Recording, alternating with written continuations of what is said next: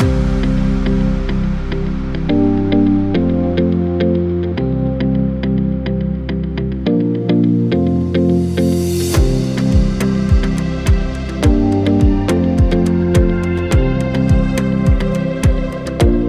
and welcome to episode 153 of שומר סף גייטקיפר. אם אתם שומעים אותנו באודיו ואתם לא נוח לכם באנגלית, אתם מוזמנים לעבור לוידאו, שם יהיו לנו כותרות, תרגום באדיבות אליזבת רימיני, מחבר את הספר איך לנצח דמוקרטיה. And I've been waiting for this episode for quite some time. And we have a special guest today on the show, Mr. John Fonte. Hello, John. Hi. Hi, Gadi. Um, it, and as I do for special occasions, I bring uh, my uh, secret weapon called Mike Doran. Hi, Mike. Hi. And, How and, are you? I'm good. And you're both. Uh, are, are, you in adjacent rooms because you're both uh, senior fellows at Hudson? Down the hall. Down the hall. And John is also the head of the Center for American Common Culture. Um, and I have to say a word about how all this came came to be because I, I gave a talk at Hudson uh, about my uh, my book Nayadim and I guess in English I'd call it uh, uh, Global Elites and National Citizens. And after I finished the talk, uh, John came up to me with a little folder and gave me an article he wrote. He said I may be interested in it, and then I began to discover that everything I tried to say using the example of Israel. John said about 20 years earlier, uh, first using the Durban Conference and, and the United States, and then with his, his book, which I will now uh, show you on screen, a book called Sovereignty or Submission. Um, will Americans rule themselves or be ruled by others?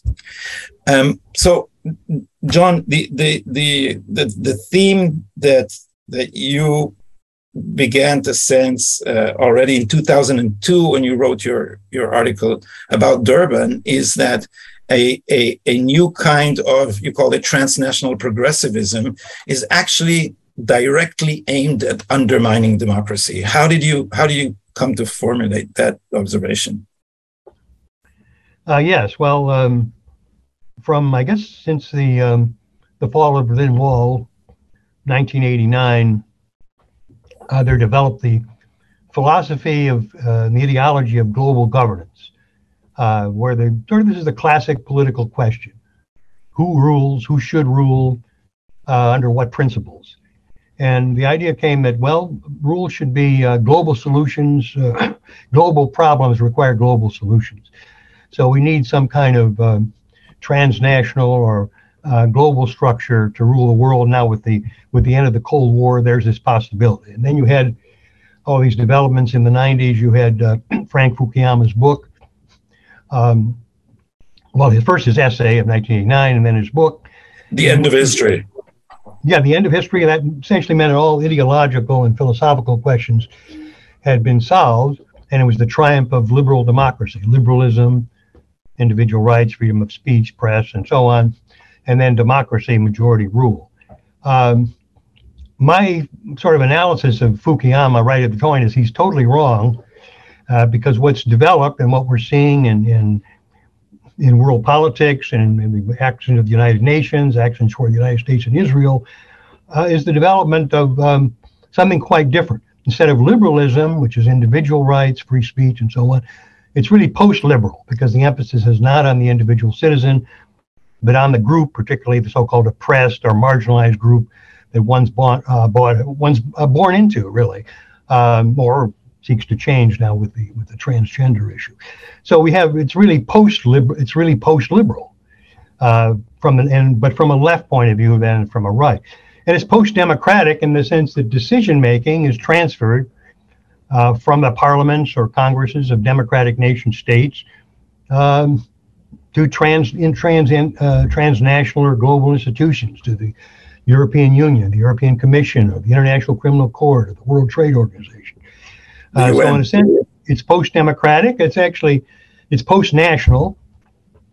Uh, that is, uh, the nation state is now supposed to take a um, sort of a subordinate role uh, to these global institutions, and that means post-American. It means uh, uh, post-Zionist, and so on. Um, and it's even post-Western because Western leaders no longer talk about uh, the West, but uh, sort of a global civil uh, global civilization, and and they've sort of moved beyond it. By post, I mean, of course, moving beyond. So that's what happened with liberalism, with democracy. So I think this thing. So I think Fukuyama was fundamentally wrong. So that was my starting point. Uh, that and, and said, you and you say, if I may add, that that, yeah. that, that he considered enemies from without. He, he thought the fall of communism ended uh, ideological competition, but what you say he didn't realize is that the enemy of liberalism could come from within. Uh, exactly, that's what appeared, uh, and so this new force, and it's gone under different names. Uh, it's I, I coined the term transnational progressive uh, but there's also transnational pragmatism.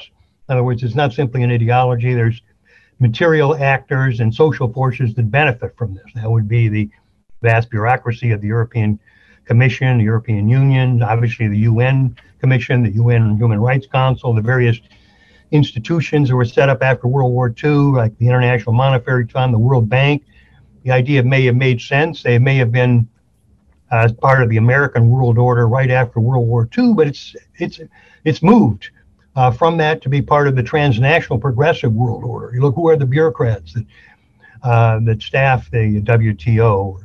What kind of decisions are made? Their decisions are made there by the uh, uh an alternative body, which really makes nations beyond the nation state. So you have material forces, and particularly you have global corporations. You know, Gadi, uh, your uh, your introduction of John um, was uh, um, was very um, polite and respectful, um, uh, but uh, I think we need to note that John is almost a, or for years i think now the world has caught up to him but for a decade he was pretty much a lone voice on these uh, on on these issues.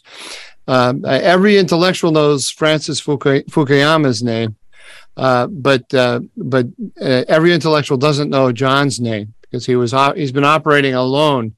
So it's really quite an, a remarkable achievement that he thought through all of these things before anybody else, pretty much laboring alone. I mean, John, maybe you'll maybe you can uh, talk to us a little bit about uh, what what it's been like. Maybe you had more of a cohort than I'm aware of.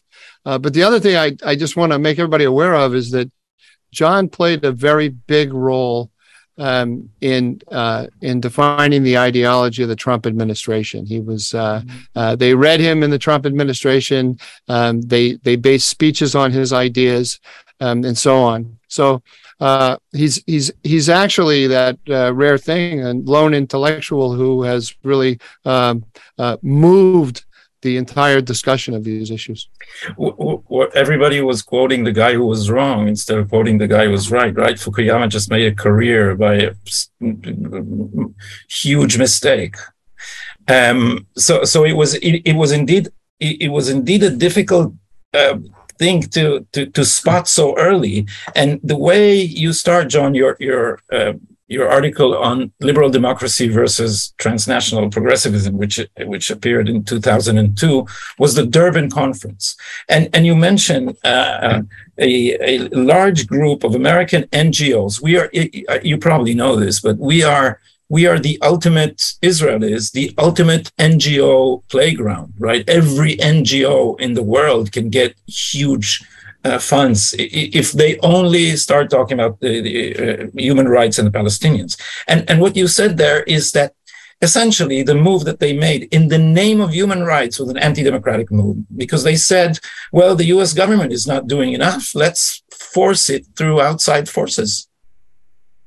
Uh, yes, exactly. That's uh, yeah, the Durban, uh, the Declaration of Durban. It was a group of prominent American uh, NGOs, um, Human Rights Watch, Amnesty International, Human Rights First, at that time called the Lawyers Committee for Human Rights, uh, the NAACP, um, the ACLU, um, La Raza.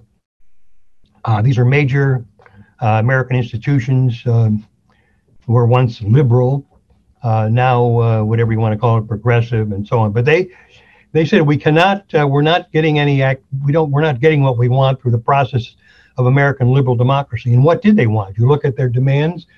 Uh, one of them was for reparations for slavery. Others were that uh, the United States adhere to all treaties without reservations. The United States often signs an international treaty, but makes a reservation declaring that nothing in the treaty um, shall surpass the U.S. Constitution, or if it's in contradiction of the Constitution, it's not valid. Uh, so the NGOs wanted to overturn all this. Uh, but so they, what they're rejecting was essentially was the democratic process, both in the, the U.S. Congress and in the state legislatures that defeated all these or didn't bring them up or were not interested in passing uh, uh the NGO agenda. And of course, the NGO NGOs are backed, like Human Rights Watch, particularly and Amnesty International, tremendous funding uh, from American philanthropies, uh, the Ford Foundation, Rockefeller, Stewart Mott, uh, the Soros Foundation, Open Society Foundation. So they get enormous funds uh, to promote uh, what is not human rights or democracy, but is a narrow partisan political agenda. And they did this from the beginning, and they're responsible actually for the um, some international treaties, uh, particularly uh, the internet, the, the Rome Statute, creating the International Criminal Court, the ICC. And there's been as you know, a tremendous battle for that for 20 years. And currently, as we talk, uh, there's a investigation right now by the ICC of Israel, uh, Israel's activities in, in the Palestinian Authority, which itself is a violation of the Rome Statute because you have to supposedly be a nation state uh, to be a party to the ICC, and Palestine Authority is not a nation state, but uh, the current investigation is investigation of activities taking place in the state of Palestine. Um, and there was an investigation of the U.S. Uh, in in Afghanistan, which they've since dropped um, because right now they want they realize they have to focus on on Ukraine. But the ultimate the ultimate goal, uh, the ultimate agenda of the NGOs and the Western philanthropy, and this what I call in the book the party of global governance. It should be seen as a as a distinct political movement with not just an ideology, but a social base, uh, material base, where people benefit, and, and, as I mentioned, transnational pragmatists as well as transnational progressives. So they challenge the democratic state. They challenge um, liberal democracy, and this is what what I first saw in the '90s and the aughts. Uh, and then this went on for a while, and then there was um, there was sort of a populist revolt, which we've seen uh, starting maybe in the United States with the Tea Party movement. Um, and you had nation states pushing back against transnationalism. And the first the first pushback was from Israel, actually. It was in about 2008 9 was uh, Ron Dermer under the, uh, the Netanyahu administration that said, we're not going to uh, allow the NGOs to have this moral halo. Because um, ultimately, this is a moral conflict. It's a moral conflict over the deepest issues of politics, going back to Aristotle. We could sum it up. I have a 450 page book, but we can sum it up in two words uh, Who governs? Yeah. You know, is it a democratic people, independent people, or is it global forces? And you, you could you say know, in a way that goes, goes back to the Hebrew Bible, even. John, you, you, a minute ago you you said that it was partisan political, um, but I, I think um, I'd like to get you to discuss a little bit about the the way transnational, um, uh, the way the globalism maps onto the uh, uh, maps onto the political party map in in in the United States, because I the big the big surprise for me, I'd love to get your views on this, but the big surprise for me when when Trump got elected was that a big chunk of the Republican Party was actually on board with the transnationalists. Uh, yes. Um, I more for one thing, politics in the United States and in Israel and Europe and in Asia uh, no, no longer stops at the water's edge. Um, you look at the uh, well, you look at the Iran deal, which are, Mike's an expert on. Uh, there's a 180 degree difference, whether it was Obama or Biden, uh, or whether Trump was the president of the United States. The the attitude, I mean, the whole shift of, of the Iran deal and this is uh, the whole treatment of the International Criminal Court. When the criminal, International Criminal Court launched an investigation of the United States, uh, possible war crimes in Afghanistan, um, the response from Obama and now from Biden is, well, let's talk to them and let's uh, let's walk them through through this and not ruffle any feathers, but maybe we can behind the scenes stop it. Where the the attitude of the Trump administration was, uh, well, they want to come to the United States, so we're going to slap sanctions sanctions on them. We're we're going to cut off all technical support for the International Criminal Court, not give them any intelligence for their for their cases, and we may even arrest their uh, investigators when they decides to come to the United States. So it was total opposition. This goes uh, back to, to the administration uh, Mike served in, in under in the Security Council, National Security Council under George W. Bush, which, if I'm not mistaken, they had a they, they passed a bill called the Invasion of Hague uh, bill, right? Am I right, Mike? Sorry, I uh, yeah, I, I am not I'm I'm not I'm not familiar with this. So John, it's the American Servicemen Service Members Protection Act, uh, which essentially said if uh, uh Article 99 of the uh, uh, and, and, the purpose was to get countries signers they would not prosecute, they wouldn't cooperate with the International Criminal Court in prosecuting American soldiers. And, and use any means. This is why and this is why it got this nickname that they are going to invent. So it's called, yeah, the the Hague Invasion Act or whatever. Yeah. Uh, so that was under done under Bush. That was reversed under Obama. It's uh, and then once again under Trump, this was uh, brought back, uh, and we we again got uh, refused to cooperate with the ICC because there was a lot of cooperation during the Obama period and now the Biden. By cooperation, I meaning providing technical support uh, to the International Criminal Court, which is a political institution which is specifically targeted the United States and Israel. And this is clear if you go back to the uh, the Rome Statute, the meetings in Rome where they passed the International Criminal Court the United States made a resolution, uh, had an amendment on the floor uh, of this this UN uh, uh, treaty um, uh, at, the, at, the, conference in Rome, and said we want the, this to be up to the Security Council of the United Nations, so we'd have a veto. And the the forces in the room defeated the U.S. resolution. They not only defeated it, but they had 10 minutes of sustained cheering of of clapping, you know, that sustained, that sort of thing. That went on for 12 mo- uh, minutes when the United States was defeated. So this shows the. It, it's the like under Stalin, where they couldn't stop clapping. Exactly, or Saddam Hussein. This, this, yeah. This showed the mindset of the global governance movement. This was a directly, ICC was directly targeting the U.S. and Israel, and they're still targeting Israel as we speak in this uh, in this current case.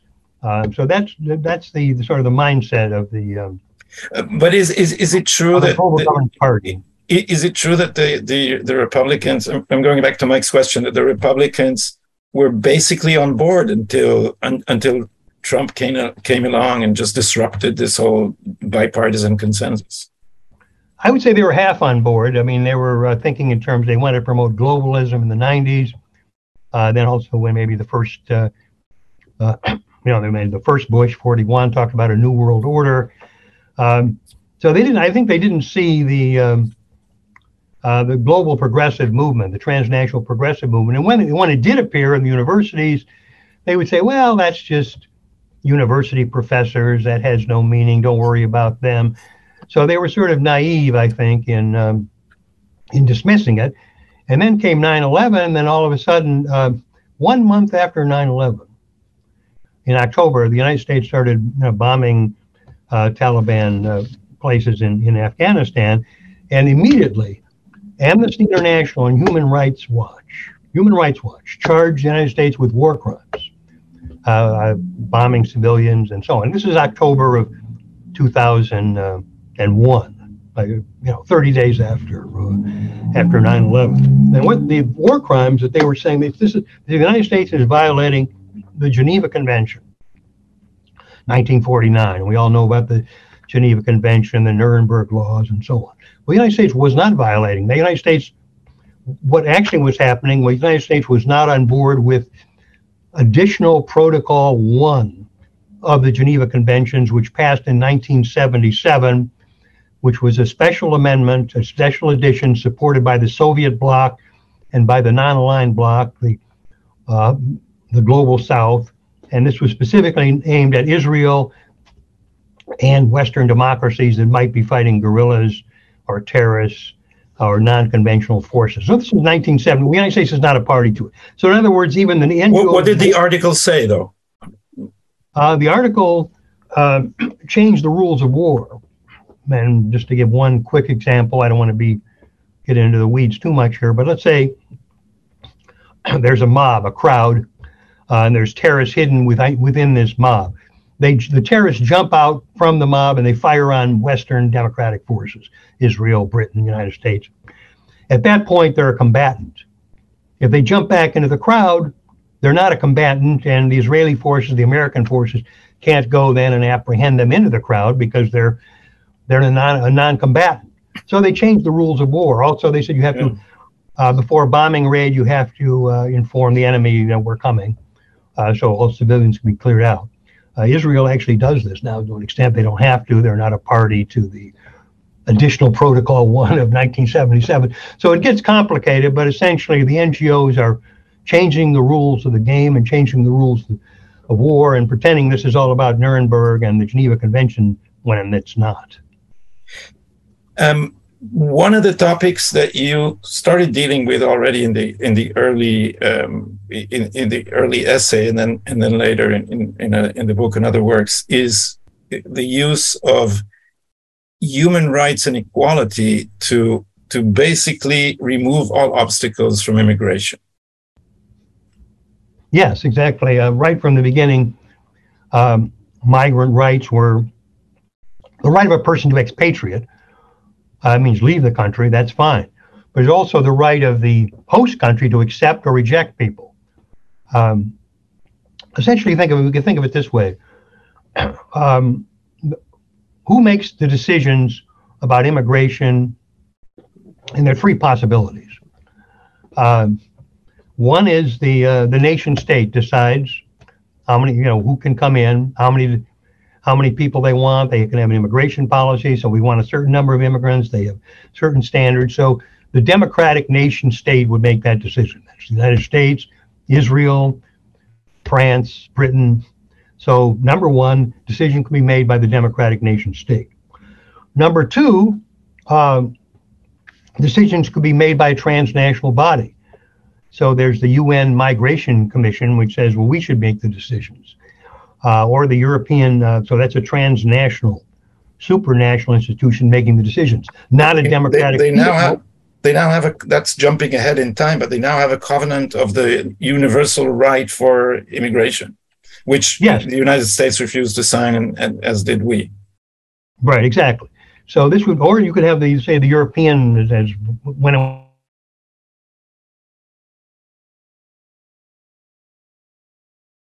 will make this decision as opposed to Italy or Hungary or Poland or France or some individual nation. So that's the second possibility. John, we had a little gap the in the sound. possibility is the migrant.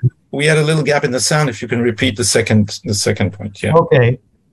As I say, our uh, first possibility: democratic states make the decision. Second possibility: supranational organizations such as the United Nations or the European Union make the decisions. We talked about the migrant conventions. It's a human right to uh, emigrate anywhere in the world, and the, the host nation has no say in it. So that's number two, supranational. Number three is the migrant just decides. Well, I'm just going, and uh, I'm going to come with or without the consent of the government. So this, without, with or without, I'm sorry, the governed, with or without the consent of the governed. So essentially, both point two, the supranationals deciding, or point three, the migrant themselves deciding, violates the core principle of liberal democracy, uh, which is government by consent of the governed. That goes back to the American uh, Declaration of Independence, the Israeli, uh, the foundation of Israel, the foundation of any democratic state. So the, the migrants can come here then without consent. They just come. And the other case is supranational. So those are the three possibilities. And that's what we're faced with. That's the moral question. So uh, the transnationalists often say this is a moral question. Soros will say that. Uh, he's right. It is a moral question. So who decides? Does a democratic society have the right to um, make its own decisions and the right to actually to reproduce itself? We want uh, Israel chooses, you know, as a homeland for Jews throughout the world, and that's the decisions they've made. So they, they have a they want a, they want a Jewish state. They want a particular type of democratic state. Uh, the American historically America's had a process of Americanization, or what I call a patriotic assimilation, where you accept the symbols and cohesions and you become an American. You immigrate from another country, but you, like my grandparents did from Italy, uh, but you become an American uh, patriot. That was the traditional view. That view is now being uh, surpassed by these other, what we just discussed. Uh, so in this case, um, you know, a democratic people makes its own decision. So does a democratic state have the right uh, to reproduce itself or not? American political theorist, uh, a couple decades back, Willmoore Kendall, said the greatest right of all is the right of a free people to rule themselves. And if the uh, with the if we follow the NGOs, if we follow their their understanding of human rights, uh, their understanding of what is global democracy, uh, then these independent states don't have uh, don't have this human rights. So that, that's the greatest question of all today. And Fukuyama doesn't go into it, and these other other theorists have not really gone into this question. This is the, the core of Israel's uh, Declaration of Independence. When, when, we teach that to students, when ask what is the central tenet, it's this. It's it, it's actually beautiful in English too. It's beautiful in the Hebrew in Ben Gurion's Hebrew. What it says, it is the right of the Jewish people to be like all peoples, masters of their own fate in their own sovereign state that that is the, the, the definition of what is attacked when when when you use human rights in the way that, that, that these NGOs use them. And we see we see this now. Maybe I can get uh, you, both of you um, to comment on this. We the, the, immigration is sprawled into a huge issue in, in, in Israel too, but but but in America, it's one of the central issues of of political campaigns now. Where is this administration basically uh, just plainly promoting the, glo- the global governance uh, uh, view of things? I don't think there's any question that they're promoting open borders uh, in the hope of, uh, they think it's to their political advantage. Um, so, so, the reason is just these people will vote Democrat. That's what they believe, and that's they're all. thinking that. Of course, it turns out after a while they don't. It does take a while you take the situation of the uh, Mexican American population on the on the border in the Rio Grande. They did vote uh, Democrat. They did vote left wing for 100 years uh, since the say the Mexican Revolution of the 1920s when they came and uh, when they first came. And, but that's changed. Uh, they've uh, many elements of people have been now been assimilated patriotically, and they're now rejecting that. but um, I, would say yes. The, the the Biden administration and even earlier under Obama, uh, they're accepting both open borders and they're accepting some of this transnational ideology that people have the right to uh, um, to leave and to to come into a country without the consent of the government. Actually, Jefferson in the Notes on Virginia uh, wrote about the right of expatriation, that people do have the right uh, to leave a country, but the host country has the right to determine who comes. So he, he explained this all right even before the formation of the United States uh, in the notes in, the, in his uh, notes on, on the state of Virginia, uh, written in the 1780s. And this is a core, as you just said, a core premise of, of politics. And then I think what you just what uh, what you just read of Ben Gurion's statement is probably the single most important question uh, in global politics today. So we have it. We uh, I've, I've suggested looking at global politics through a bifocal lens.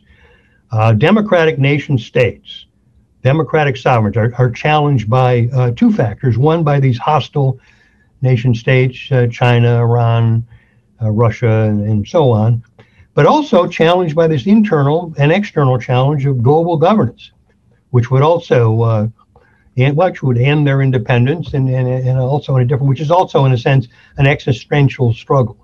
And what's happened since I wrote the book uh, in 2011, 2012, is the formation of a um, of a party of democratic sovereigntists, of democratic nationalists, of what's called now sort of national conservatism.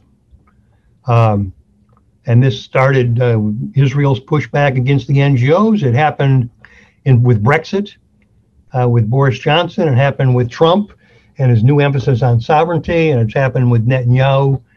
Uh, it's happened in a sense with Orban and Kaczynski in Europe, and in some of the conservative elements, maybe in Britain and France. So people are uh, pushing back. We could call this national conservatism or democratic nationalism, and it's based on democratic sovereignty. So it's not just the sovereignty of a place like North Korea, it's when the people are sovereign, not necessarily just a ruling elite, but the people themselves make decisions, their sovereignty. That was a big part of uh, the Trump administration's pushback. The national strategy, uh, sovereignty was written into the national strategic national strategy document for the first time in American history. When President Trump spoke at the United Nations, he mentioned sovereignty 22, 23 times, and um, Dan Henninger of the Wall Street Journal, and this is classic establishment conservatives. That what is he talking about with this sovereignty? And this is this gets back to your earlier question that were the Republicans quite understanding this? And I think Henninger is a very intelligent guy at the Wall Street Journal. He's on their editorial board. Excuse me. Yeah, he knew, knew we knew what Trump was talking about. Trump was talking about sovereignty and, and um, the journal and say establishment conservatives are also for a form of sovereignty, but they were also a little nervous because uh, they want um, they want the World Trade Organizations. They want a certain level of globalization that moves beyond sovereignty. So they, they have a problem. There's a there's a principal problem here of, of, of philosophy. Were, what they they want to accept part of globalization and not and not the rest of it. So Trump did challenge this. They got they they the conservatives were as on board uh, as the as the liberals with the integration of China into the uh, uh, in, into the World Trade Organization and believed and they believed in a in a and I'm talking about back in the year 2000 and they believed in the Fukuyama conception that uh, that by integrating, um, you know, end of history, that by uh, that by integrating China into the World Trade Organization, we were going to uh, democratize China. If it wasn't going to become a democracy, it was going to become a, a, a, much softer authoritarianism, one in which the Communist Party was going to be operating as a kind of manager of the um, of China Incorporated. It was going to be much more responsive to the middle class in China, and there was going to be a much more consensual system there, and that was also going to lead to greater cooperation between China and the United States, less competition, because the two of them were going to be partners in managing this global economy. And it never, it never, no one Im- imagined back in 2000, not not Republicans or or Democrats, that the Chinese might keep their desire to subvert uh, the the United States and to actually uh, subvert the whole global order that the United States leads by working within the capitalist um, the capitalist system. One of the things that um, amazes me. Let me make one point on that, uh, Mike. Sure. You're abs- you're absolutely right, and I actually discussed this in the book.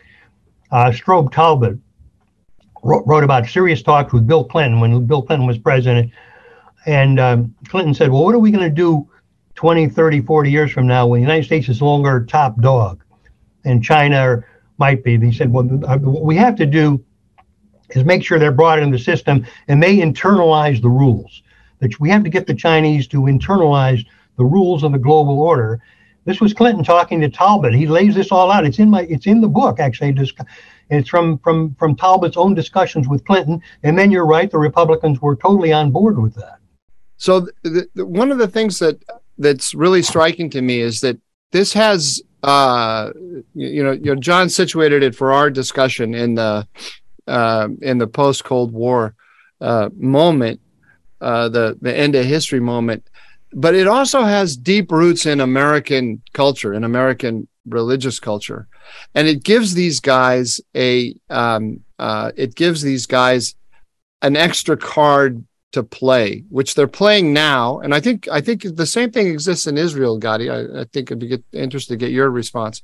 So they uh, with respect to uh, immigration, the, the, Democrats for sure are uh, are playing um, the, the, the the the immigration card in order to um, in order to get electoral advantage in the um, uh, the open borders card to get electoral advantage in our uh, in, in, our system, and they're they're in a nice they're in a they're in an interesting um, philosophically, they're able to toggle back and forth depending upon the context between uh, absolutely, you know, full Soros-like su- support for uh, open borders, or just making sure that they're the ones who control the question of immigration, so that you can't have a Republican executive yeah, yeah, in in charge of it. As long as they're in charge of it and they can decide who comes in and who doesn't come in, then then then then they're uh, then they're okay. There was a there was a very interesting moment. I think it was back in 2016, maybe 2015, when somebody asked Bernie Sanders, that is, you know, left wing progressive, how he felt about open borders, and and and he said, no, we can't have that because he came he was coming at it from a traditional left wing, you know, kind of Marxist point of view, where the job of the Democratic Party is to look after the working class. And if you flood the country with a lot of uneducated migrants who want to do work, you're going to undermine you're going to undermine the um, the situation of the of the of the working class citizen because it's a it's a diminution or a dilution of uh, citizenship, and he's concerned about the working class. Now, Bernie Sanders, so at, in a moment of candor, he said we can't have that. But it, of course, now he's not going to make that kind of statement because it's become kind of a plank of the Democratic Party that they let all the the migrants in. But but he's they're capable of toggling back and forth between the two conceptions when it when it's to their advantage. But when they get opposition to it, what they can do in the cultural debate, which is so powerful, is they immediately accuse you of being a racist. So it's not that you're in favor of d- d- democracy and citizenship and, and sovereignty and so forth. It's you're a racist against those migrants. And in American culture, the worst thing you can be is a racist. And the last thing you want to be, if you're a corporation or just an individual in a workplace, the last place you want to be is to say, no, I'm not a racist, but, right? That's a completely losing, losing, losing position. Well, this um, brings up again the key issue is it's it's whoever seizes the moral high ground will ultimately win, whether it'll be democratic sovereigntists or, or transnational progressives. Uh, so what you just described was an attempt to uh, to seize the moral high ground. But our uh, interesting, I could add another post. This uh, the it's post citizenship. I mean, they're uh, the the entire transnational progressive or globalist viewpoint is a repudiation of the concept of citizenship, not just the nation, the citizen. Um, Victor, Victor Hanson's uh, recent book is called the, the Dying Citizen and, and attacks the same question from exactly this angle. And if I might add humbly, I, uh, I while criticizing Yuval Noah Harari, who is inter- an international star of the of the globalist uh, movement, my question was: in their utopia or in his utopia, where is citizenship because if you if you read these I, I, this is not political theory right? This is just this is literary prose. It's it's uh, it's a, a, a weaving of utopian dreams and everything there is administrative. There's no politics. Yeah. there's no citizenship and there's no accountability. So the whole thing is is uh, undermines not just the general principle of uh, of government with the consent of the governed. It has no conception of citizenship, uh, whatever. And I think. Yes, that's why. Sorry, if I could just jump in and make one one point. This is another thing that I've discovered uh, in in the last four or five years that that shocked me was that the the view that you're describing is ab- absolutely the kind of fantasy of a lot of my colleagues here in Washington D.C. That they um, they their their the utopia that they dream of is the managed society, and they, they really they they they they they love the idea of expertise and of management by wise managers rather than rather than the the actual consent of the governed and they really don't like the the they really don't like the governed at all. But aside yeah. aside from their aside from their hostility to the governed, there this is their this is their dream. I mean, they because they are of course part of the managerial elite, so it's kind of it's it's very useful to them. But I it, to me, it's a it's such an ugly vision but it really looks beautiful to to to a lot of people. All these parks, green lungs, and and and and and uh, uh, uh, aerial rails, and all that. It looks wonderful. And this, by the way, goes back to an older American tradition in the progressive era, and actually in the beginning of the 20th century when uh, administration was professionalized in, in, some sense. But I, I, wanted to make a Marxist remark, if I may. I don't do this very often, but there, there, there is there is a class economic element to it all because the and, and I tried to say Mike knows the, the Hebrew terms that I used. It's uh, I, they're not very good. Um, not as good as John Goodhart's, the, the, the anywheres and the somewheres, but I, I call them the, the mobile class. They're not exactly mobile. They're possibly international, but they also have a, an idea of a mobile proletariat. And so it, Bernie Sanders was, was exactly right in his, in his old social democratic instincts when he was protecting the American working class whereas this this elite doesn't care where the workers come from and it's and, and, and immigration for it is cheap labor so they're they're the, the top strata of society is internationalist and mobile, and it's it seeks to have a mobile uh, working force with which it, it, it, aligns itself. And, and what happened in America, to the extent that I understand, and much of it is what Mike um, helped me understand, is that the new populism is actually also the new working class ideology, so that the, the deplorables or, or the people that vote Trump are, were, were the people who, who, who were losing their jobs because of this alliance between the, the, the, the mobile elite and the mobile proletariat. Is that, is that, does that strike you as true, John?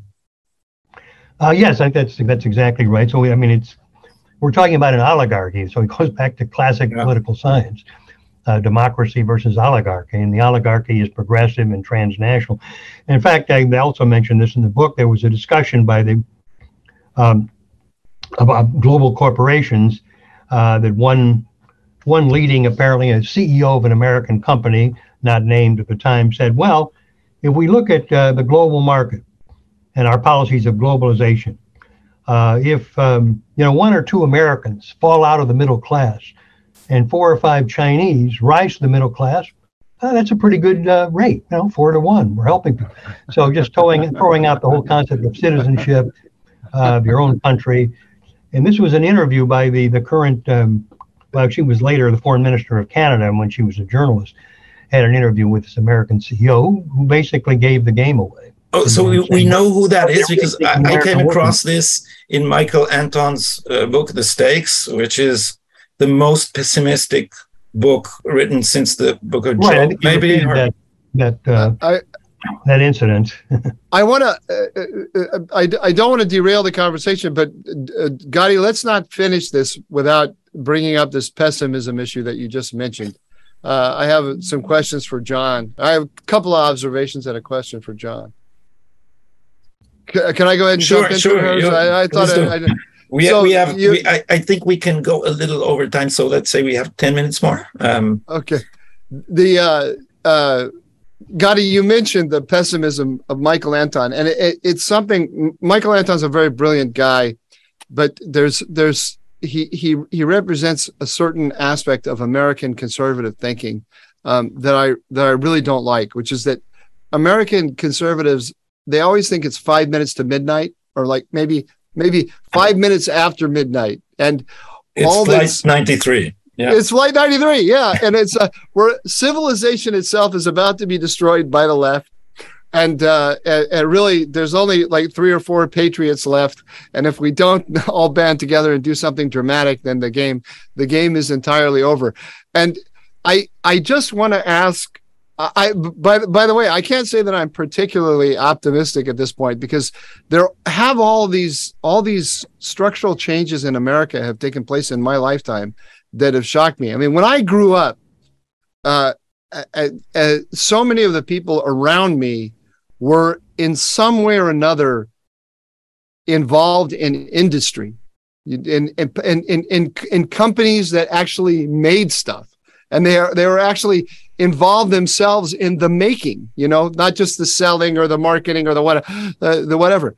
Today you never meet anyone who actually makes anything right? it's all it all it's all moved to it's all moved to china. And it happens so quickly the constituencies that might want to fight for that are are gone. But i want to ask uh, i want to ask john about this pessimism uh, qu- question. Is is he is he uh, John? Are you optimistic? Are you pessimistic? Are you a pess optimist? What are you? I'm neither one. I think it's an open struggle, and we and uh, if we're interested in preserving uh, democratic sovereignty in the United States and Israel, uh, we have to fight for it. I think it depends on agents. I don't believe in uh, the arc of history uh, going one way or the other. The whole explosion, what happened since I've written the book, I mentioned, Brexit, uh, the election of Trump, uh, the role of Netanyahu, um, Viktor Orban. All of this was a reaction, and uh, uh, and it's still we see even today. We see people like Governor DeSantis in Florida acting. We, I guess, could possibly seeing changes in Israel going on right now. Who knows what uh, whether um, who the new leaders of, of the nation will be. Uh, so it's a question of agency. So I'm, I'm not a pessimist. Uh, neither am I a, a, cockeyed optimist. I think this is this is an open question. There is no uh, trajectory at history. It's not going in one way. It's uh, in a way worldly. It's been cyclical. I don't really think Anton actually is a super pessimist either. I think he also and the other people at Claremont believe this is a this is an ongoing struggle, and then we have to struggle. You know, it, uh, despair is a sin in Christianity, so you're not supposed to give up. Um, so it's a it's an open question, and I think we can uh, survive. And, and in the shorter run, let, let, us end on what is, I guess, on everybody's mind in Israel as well as as is in America, the, the, the midterm elections. Are, are we going to see a, a the pendulum swing the other way? I think we're going to see definitely the Republicans win the House, which will change things. They can do investigations, they can do sort of things. And the, and the Senate is a toss up, but there's a good chance of winning uh, the Senate as well, particularly. I mean, this gets into the weeds when the money kicks in and in um, September and October. We're still in August, the time of this uh, uh, this podcast. So yes, uh, Republicans will definitely win the House, and a very good chance of winning the Senate. That will start the process, and I think this is, um, you know, it's going to be a see. It's going to this is a trench warfare. It's going to go on for decades. Okay. You know, we're just beginning. John said that uh, uh, that uh, despair is a sin in Christianity. It reminds me, uh, what is the what is in, in Judaism? It's a mitzvah. What do you mean? what what is the what is the only uh, this this won't make any sense in a Jewish context, but what is the only sin that can ever be forgiven? Well, you tell me because you have something in mind. Yeah, despair because the the, okay. the, the, the, the despairing sinner doesn't ask for forgiveness. So, um, so let me just say something in ending this uh, conversation back to back to the book because it's it really is. Uh, an, an, eye opener. Um, and uh, and the introduction to the version that I have, to the edition that I have, is by John O'Sullivan, um, who was a, a, Margaret Thatcher advisor, if I if I'm not uh, mistaken. That's and correct and he and, and he says well now john said everything that needs to be said on this. Let's now start acting on this. So uh, john you said the struggle is going to be to, to be the struggle of the, the 21st century. We're two decades in and you're still right um, let's see how this develops. I usually tell, tell because this podcast has, um, has, has the habit of interviewing the same people uh, uh, again and again, checking on them, seeing where they are and what their opinions are. Uh, let's go decade by decade and, and, and follow this struggle. I'll be happy to to to uh, have you here on this show again. Thank you very much, John, for coming on. Thank you. Thanks, Mike. Thanks, Gadi.